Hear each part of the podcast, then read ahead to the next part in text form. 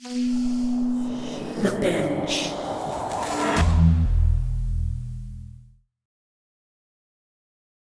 Previously, Uncover Up, The Pill Plot. And they said that they were detaining the medication and it was going to go to the FDA. We were never in a position to provide her whatever support she should have had. Honestly, I felt like once Leona was offered up, truthfully, she was met with disdain. So the options were just sit back and, and decide that it's over or ask the Supreme Court. Like many other of Larry's uh, ideas, I thought it was totally harebrained. I was thrilled when Clarence Thomas was nominated and then confirmed. Clarence Thomas is young, just 43 years old when George H.W. Bush nominates him to the Supreme Court. He's conservative and a devout Catholic. Having someone like that on the court with a lifetime appointment, Randall Terry sees that this could be an opportunity.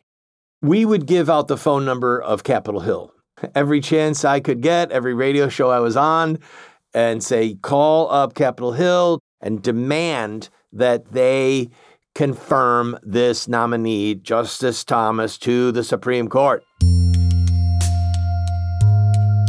And so it happens that in their early morning hours of July 15th, 1992, Leona's appeal arrives on Justice Clarence Thomas's desk.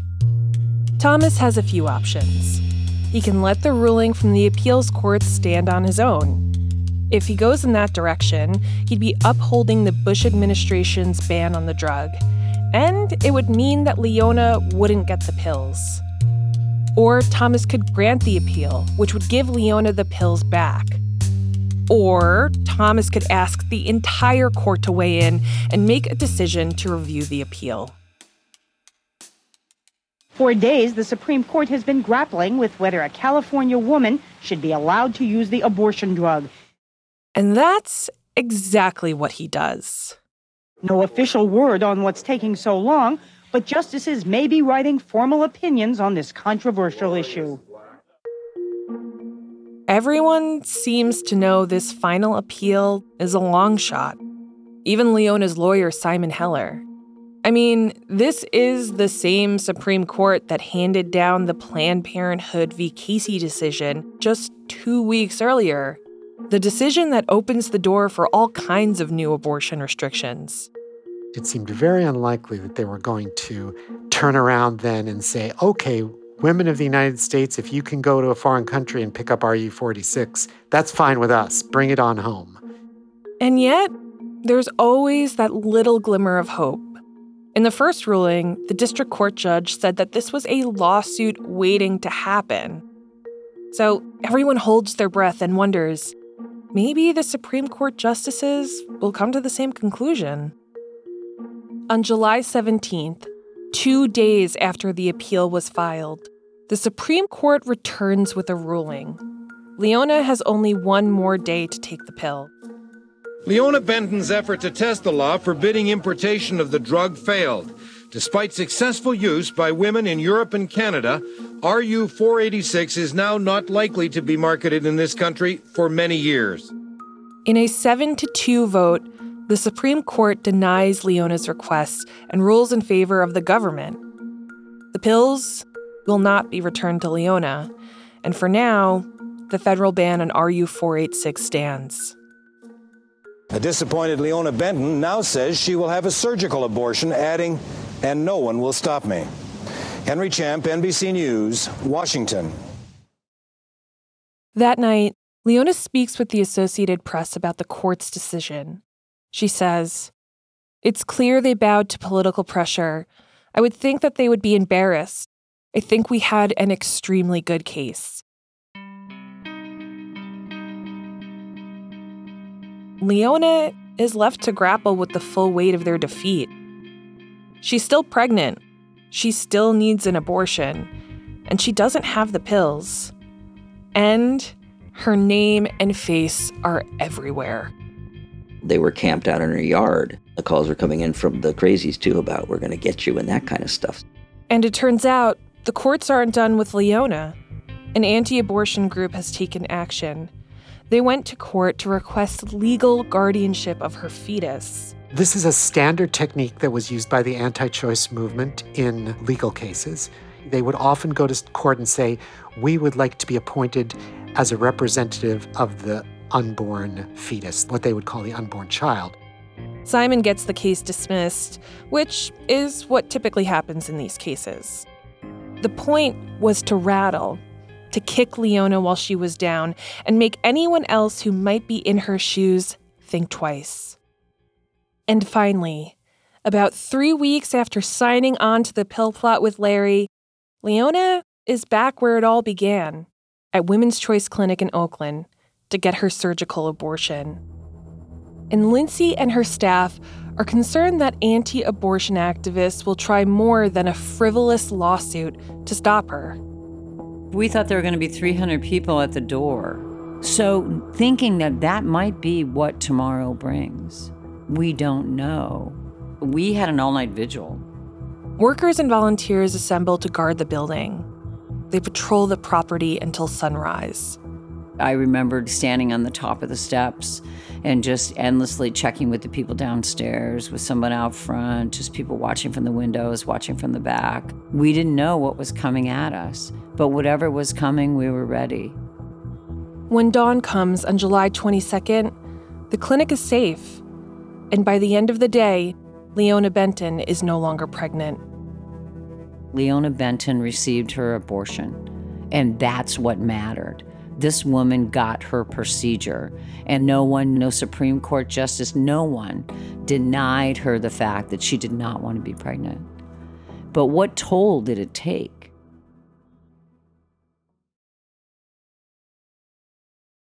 Larry, back on the East Coast, was having a very different experience. When the Supreme Court's decision finally came down, what was Larry's reaction? I think he felt he'd accomplished something by alerting women, letting the country know that it was not being allowed to have this RU 486.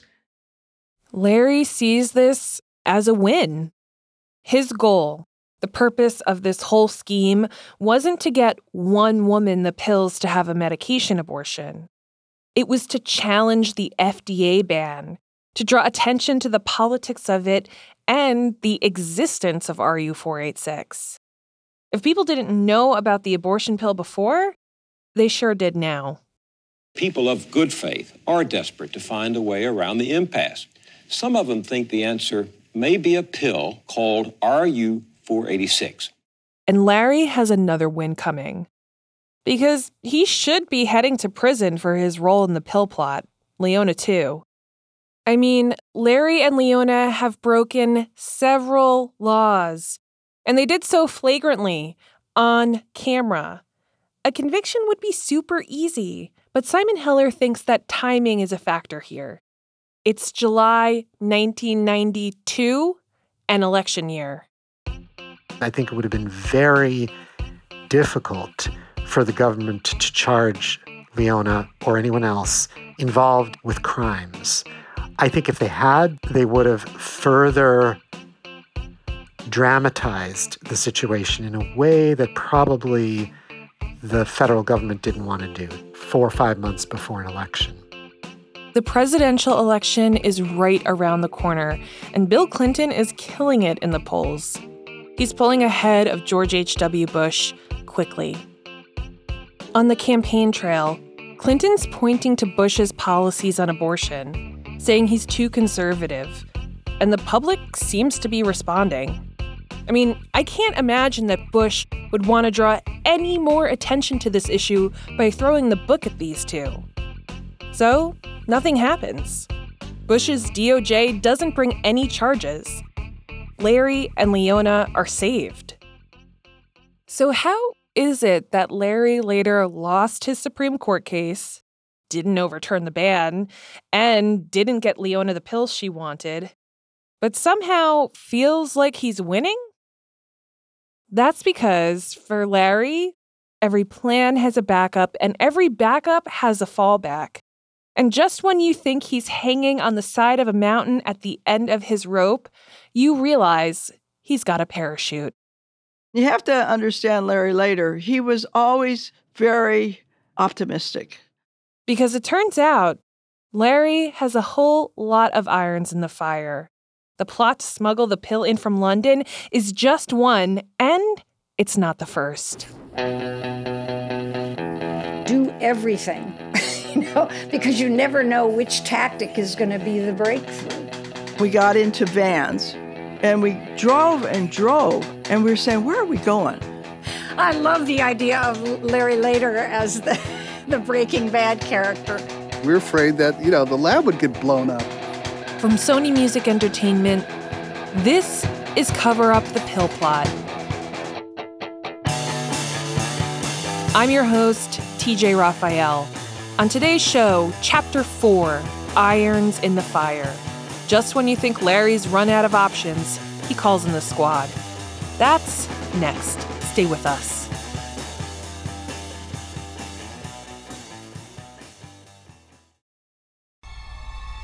This is Chilling Tales for Dark Nights. Good evening, listener. I'm Steve Taylor, your host to a horror anthology podcast where we ask you to depart from your safe perception of reality to descend with us into the frightening depths and dark corners of twisted imaginations. With carefully curated original tales of terror each week, our deepest rooted fears are brought to the forefront by a diverse cast of voice talent and masterfully eerie sound design that bring these stories to life. We'll give you tales of unnerving encounters with the occult, harrowing hauntings, and sinister seances that show just how darkness knows no bounds. Make sure to check out Chilling Tales for Dark Nights on Apple Podcasts, Spotify, or wherever you get your podcasts.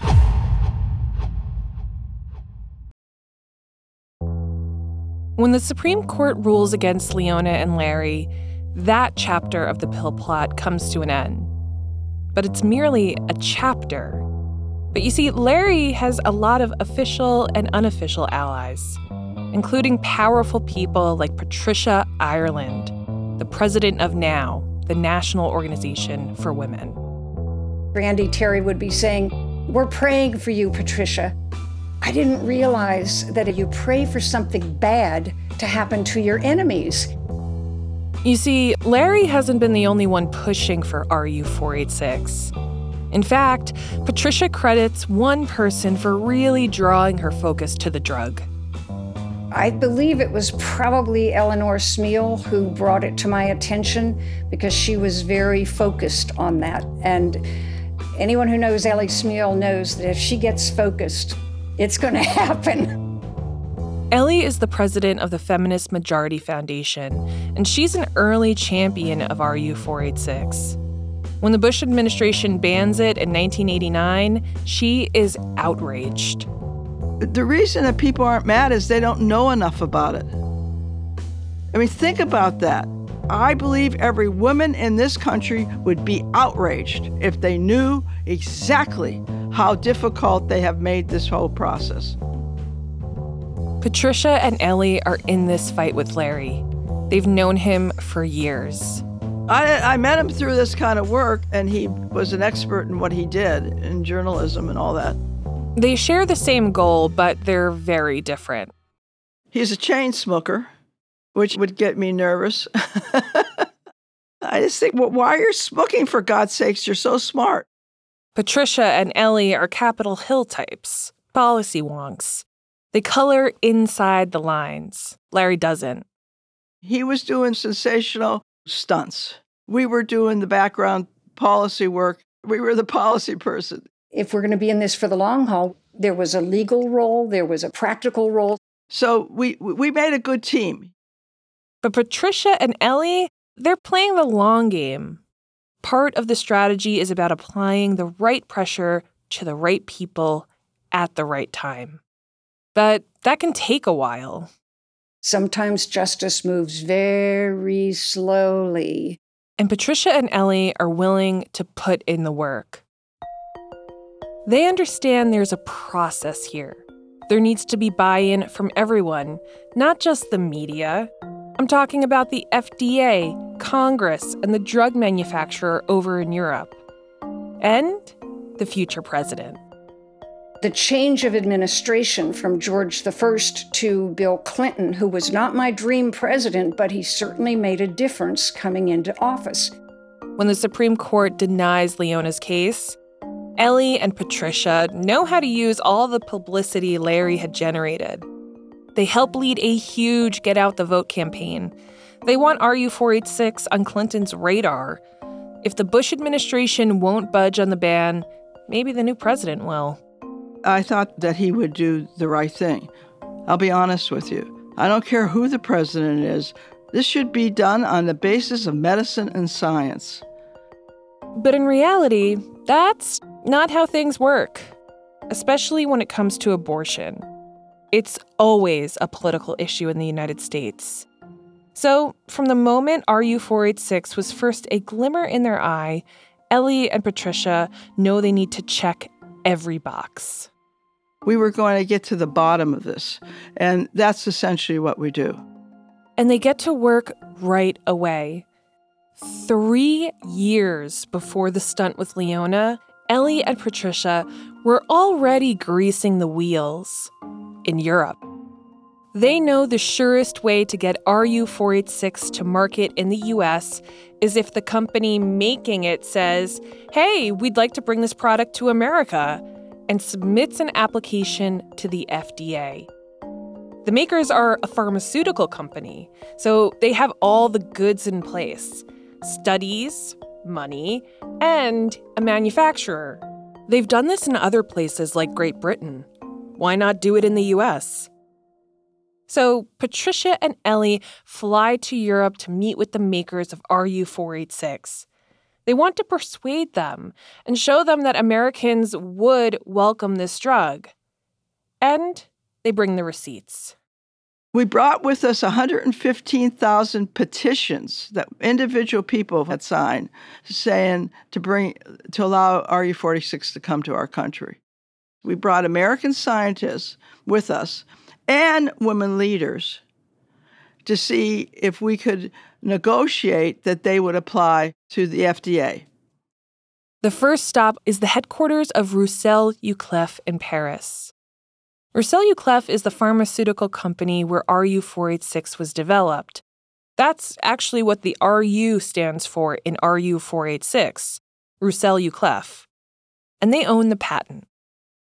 Patricia and Ellie and the delegation are ready to go to bat with these bigwigs, and when they meet them, our surprise was how positive they were. This company that wasn't lobbying to sell its popular drug in the States, the one that won't seem to budge from the sidelines, they're happy to see this US delegation. And Roussel Uclaf brings its scientists to the meeting, including the CEO, Dr. Edward Sakiz, who brought RU486 to the market and was a huge backer of it. Edward Sakiz believed it was a breakthrough in medical science. He wanted it not only to come to the United States, he wanted to go worldwide. He thought it would save millions of women's lives. We find in him not only a scientist, but a humanitarian. Maybe this is going to be a lot easier than they thought. I mean, here is the CEO of the company that makes RU486 telling them that he wants their abortion pill to go worldwide. But if Roussel Uclaf believes in it so much, why haven't they even tried to submit an application to the FDA? What was the problem? Patricia and Ellie find the answer in Germany, where they get a very different reception. That's next.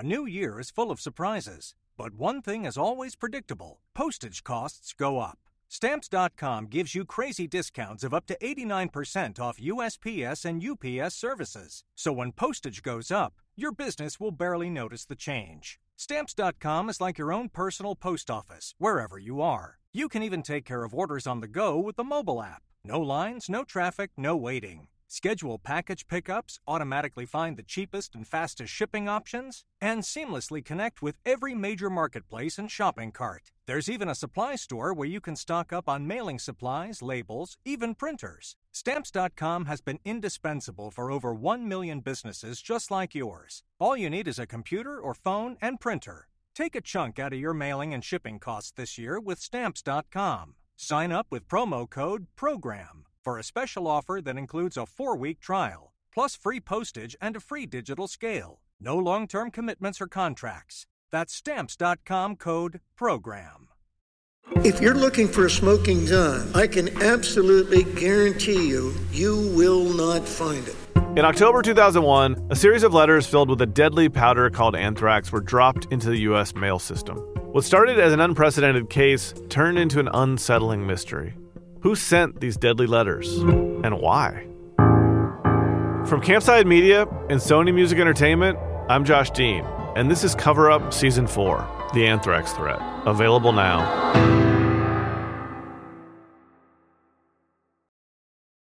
they picked us up at the airport and we got into vans, right? And we drove and drove outside of Frankfurt. And we were saying, where are we going? Ellie and Patricia are still on their quest to convince the makers of RU 486 to bring the drug into the US. Their meeting in France had been friendly, but Roussel Uclaf isn't submitting an application to the FDA yet. Something was up. And that something was in Germany, where a man picks them up at the airport. And everybody was sort of cracking jokes about where are they taking us? Are we in danger? What is going on here? They drive for what feels like forever. And then? All of a sudden, there's all these buildings. And like, uh, say, like a campus, and they all looked alike. And you thought, now what is this? and we realized this is Hoechst AG. This is their headquarters. The American delegation is at Hoechst AG.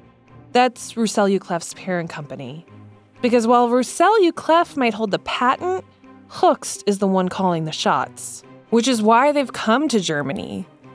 But now that they're here, Ellie is a little freaked out. It was eerie. The name had changed and everything, but it was eerie. And that's because during World War II, this was the campus of IG Farben, a major German conglomerate that manufactured the poison gas that was used at concentration camps during the Holocaust. This is something the anti abortionists like to bring up in their literature. They say the abortion pill was developed by the same people who made the gas. And you can see why that idea would be deeply troubling. But it's also not true for a few reasons. Hoechst didn't develop the abortion pill, Roussel Uclaf did. And Hoechst isn't the company that made the gas. It was another company in the conglomerate IG Farben.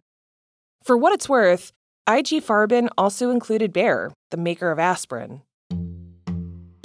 So, when Ellie and Patricia and their delegation arrive to meet with Hoechst's leadership, they enter this large brick building and are shown into a conference room. Nice big table.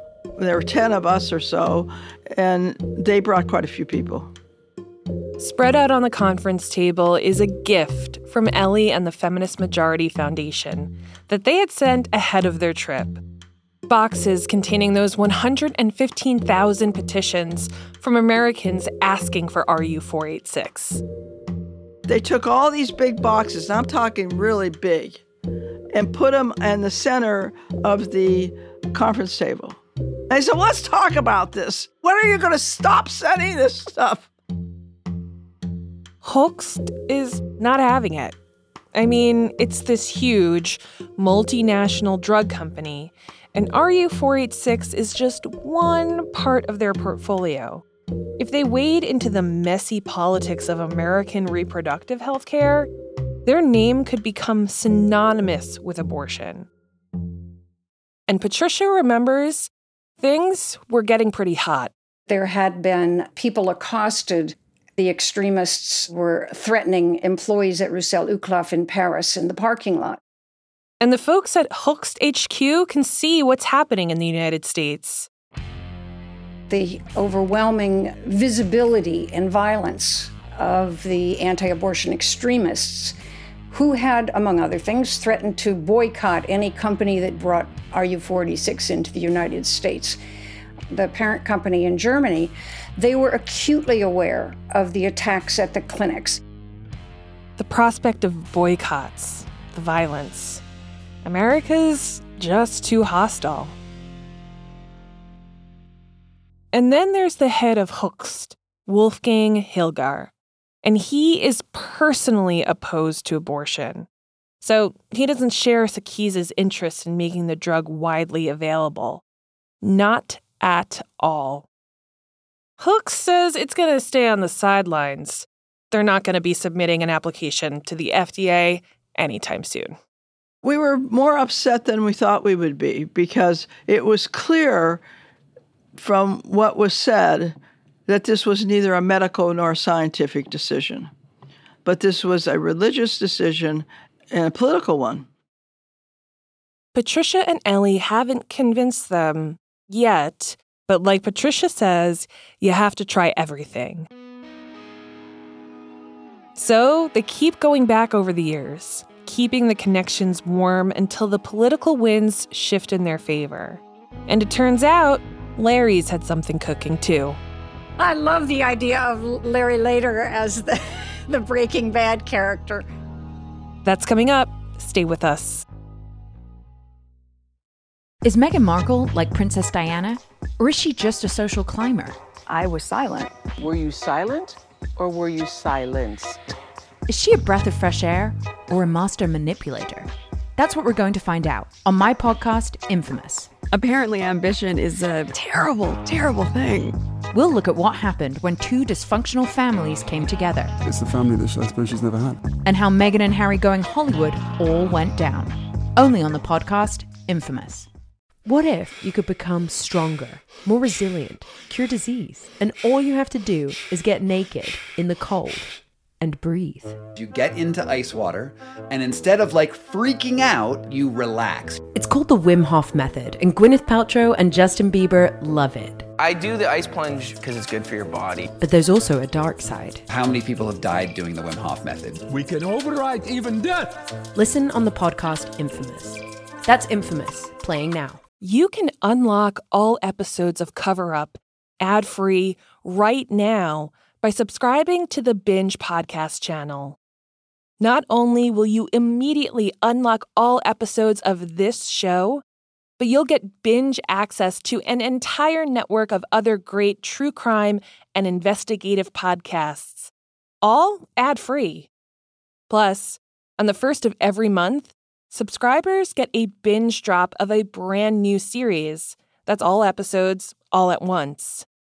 Unlock your listening now by clicking subscribe at the top of the Cover Up Show page on Apple Podcasts or visit getthebinge.com to get access wherever you get your podcasts. That's probably the first and last time I've received such a call. In the fall of 1992, David Horn is in his office at Columbia University. David's a young assistant professor in the chemistry department. He's just trying to make a good impression and perhaps tenure when suddenly David's phone rings. He called me out of the blue one day. I had never met him or, or heard about him. The man says he's looking to hire a chemist for a discreet project. He asked David to meet him at the members only Harvard Club in Midtown Manhattan. David is confused, a little, why me? But he's intrigued. You walk in there, you see the dark mahogany and this huge portrait of JFK. In the grand halls of the 100 year old Harvard Club, David is greeted by the man on the phone, Larry Lader.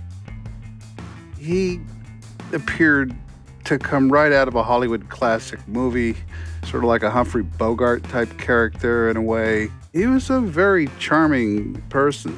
Larry has connections everywhere. And one of his contacts at Columbia recommended David, said he's the right guy for this kind of project. The project? Well, Larry wants to make an American version of the abortion pill in secret. and he needs David's help to make it happen. I was a little bit hesitant at first because this could be career ending. Larry's like, look, we're not going to go into the pharmaceutical business. Exactly. See, there's this obscure law. If a foreign company won't make their drug available in the US, an American company can challenge their patent. So I'm thinking if we can show that we can make the abortion pill, maybe we can pressure Roussel Uclaf and Hoechst to hurry up and bring the pill over themselves. But David says you can't just cook up a pill out of nowhere. You know, there's know how involved, you know, trade secrets, you know, like Coca Cola, what's the recipe? But Larry's not worried. He has a secret of his own. Two of them, actually. The first one, when he and Leona were going through customs earlier that year, Larry squirreled away a second dose of the abortion pill. He had kept this under wraps. We don't know how he did it. We don't know if Leona knew. All we know is that Larry had an extra dose of RU 486 hidden on him, and he still has it. And the second one? He had several dosages of the Chinese pill. Of course he does. Larry secretly acquired a Chinese version of the pill as well from a professor at Peking Union Medical College in Beijing. How did the professor have it? Well, after RU 486 comes on the market in 1988, the Chinese government does what they do and they ignore the French patent. And they make their own copy of Roussel Uclaf's abortion pill. And they safely test it on at least 10,000 women. Now, with both the French and Chinese versions of RU 486 in hand, Larry wants David to compare them, confirm the formula, and start making their own copy of RU 486. And to Larry, that can move the ball forward a bunch of ways. It pressures Roussel Uclaf and Hoechst to make an application to the FDA. It could result in nullifying their patent, and who knows, maybe his team can be used to help start clinical trials of the drug in the US. So, that's the plan Larry lays out for David. But David isn't sure he wants this job. There were extremists, you know, terrorists that would blow up abortion clinics, target providers. It was somewhat risky. And there are other things he has to consider. I didn't know how the department or even the university would react if they knew I was doing this. Larry promises David he'll just be supervising the work. Another scientist will be the one actually making it. And he'll keep his identity secret. I wanted to just keep it quiet. That's the only thing I wanted to do, just keep it quiet. David thinks about it. He weighs the risks. But he also thinks about the mission.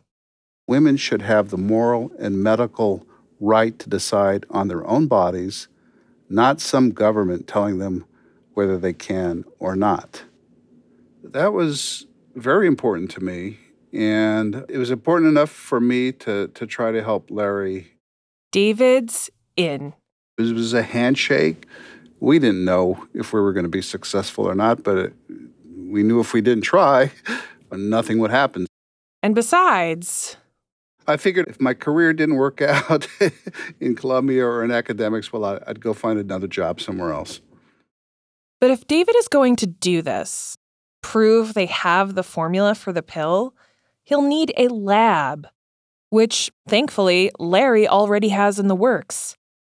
Actually, he's been working on it for years before he and Leona got the pill from London and before he met David. How? Well, Larry believed he had found a loophole. There's a New York state law that allows new drugs to be cleared in the state so long as all materials are bought within New York. So, Larry's kind of incredible plan was to make the pills himself in New York, just enough to use for testing. And that meant he was looking for a lab that could take that on. He called up colleges and universities, but no one wanted to touch it. Larry's backup plan? Let's build our own lab. We kept it as quiet as possible. The lab was just outside the city. But where? I spent hours digging through Larry's old records in the archives at Smith College. And buried deep in an old dusty box filled with hundreds of files, I found what I had been searching for. I wasn't sure if it even existed, and then suddenly here it was. In a manila envelope was the location of this lab, a place that has stayed hidden for three decades. This station is Mamaroneck. When Larry's searching for a site for this secret lab, he knows they'll need space and discretion. So he calls an old childhood friend who owns a warehouse in Mamaroneck, a picturesque waterfront town about 30 minutes outside of New York City. Without him, this whole thing would never have started. Larry's spot is 500 square feet of raw space, sandwiched between a plastics plant and a vintage car mechanic. It's perfect. If they need chemicals or equipment delivered, no one will blink an eye because of the businesses in the area. But it's one thing to find a space, it's an entirely other thing to actually build a lab in a warehouse. And when he shows it to David, David knows it's Trouble is the perfect word, TJ. He was mainly probably thinking, oh, you know, we just need a garage. just bring in a table, do your chemistry, and out comes the product. But David knows better. You need a sterile space. You need a safe space. You need a space that can handle not just the chemicals you need to synthesize, but all the things that go into storing them. If you work in a chemistry lab, you can't just take the, the chemicals and pour them down the drain. We had to have a special bench top so that if we spilled some solvent somewhere, it's just not going to dissolve. The space has none of this. So Larry's making a lot of calls. His plan to just build a lab is proving to be a lot more difficult than he expected, and a lot more expensive. Every time we mentioned something, you know, he was thinking, oh, I've got to raise another $50,000. Larry is constantly begging wealthy philanthropists who support abortion rights for checks. And finally, the lab is ready. All the technical aspects are in place, and they can get started. They just need to call in the person Larry had found to actually make the pills. Dr. X was the boots on the ground. Dr. X, the key ingredient Larry had sourced years ago. Dr. X was the person who was doing the lab work. I would troubleshoot and, and analyze data that was coming out of what Dr. X was producing in the lab. Dr. X is a master chemist. He has the skills to make an American copy of RU 486. This is the person Larry needs. But when Larry reached out to him for the first time in 1990, he's working at a research institute 500 miles away from New York. When Larry offers to move him and pay him well, Dr. X says yes, but under one condition. He's extremely concerned about potential anti abortion attacks, and he wants to remain anonymous. Larry promises to keep his identity hidden forever and gives him the pseudonym Dr. X. I was able to verify his identity. I talked to him on the phone, but he was clear he did not want to be identified in any way.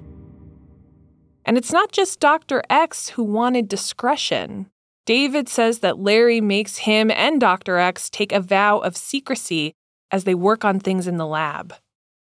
We're afraid that, you know, the lab would get blown up. And, you know, the last thing you do is you want a chemistry lab to be blown up because it's already got explosive materials inside it with all the flammable solvents and everything else. Dr. X works in the lab for months. The goal is to make an exact replica of the abortion pill, something that could stand up to the rigors of clinical trials. So, precision is key. I still have uh, Dr. X's notebook uh, with all the experiments uh, written down in it. And uh, he and I both signed every page uh, just to have a verifier uh, of the work that was being done. This was so important that we had to make sure we got it right. First, Dr. X compares the RU 486 from Leona's stunt with the Chinese version, and he finds that The Chinese pill was indistinguishable from the French version. this is a huge moment. Now that Dr. X has verified the exact chemical composition and formula for RU 486, he and David can now reverse engineer the pill, essentially making their own copy in the lab from scratch. And somehow, they do it. Abortion rights activist Lawrence Lader hired his own chemist to dissect the French abortion pill, RU 486, and make his own version, a version that would win approval in the U.S. Larry has a press conference of his own to announce the good news. This is the first pill we made in our small lab in Westchester County. We knew it had to be done, and we were determined that American women would get it. They produce enough pills for about 60 patients, which is not much. In fact, it's such a small amount that Larry actually keeps some of it in a plastic jar in the refrigerator in his apartment. Or at least that's what a dishy talk of the town write up says a few months after the press conference.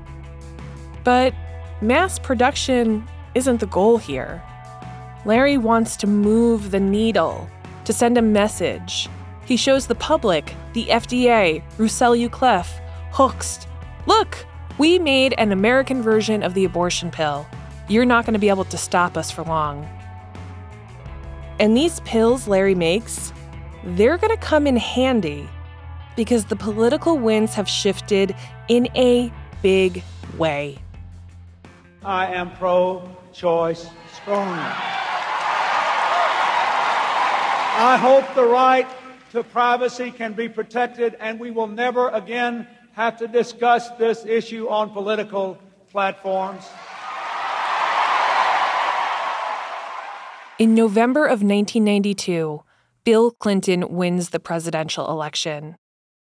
Days after his inauguration, he announces that he'll make good on a campaign promise. Today, I am acting to separate our national health and medical policy from the divisive conflict over abortion. On Bill Clinton's first week on the job, he directs the FDA to review its ban on the abortion pill. Here in the United States, RU 486 has been held hostage to politics. It is time to learn the truth about what the health and safety risks of the drug really are. Clinton swings the door open for the possibility of bringing RU 486 to America. And that ups the pressure on Roussel Uclaf and Hoechst to petition the FDA. All the work that Ellie, Patricia, and Larry have put in on all the different tracks finally get the boost they need. There may be a real shot of bringing this drug into the country, right? The more that they pushed the long arm of the law on us and tried to crush the movement, the more they were ensuring that violence was going to happen. Next time on Cover Up the Pill Plot, as abortion rights activists seem to gain ground, the movement on the right grows enraged. They saw where this was going to end up. She was quietly plotting. They burnt down the clinic at Hollywood and Vine. She drove Wichita. Her friends described it as if a flip had been switched. And then she came over on foot towards the clinic entrance. She clutched a white purse very close to her. And then she fled.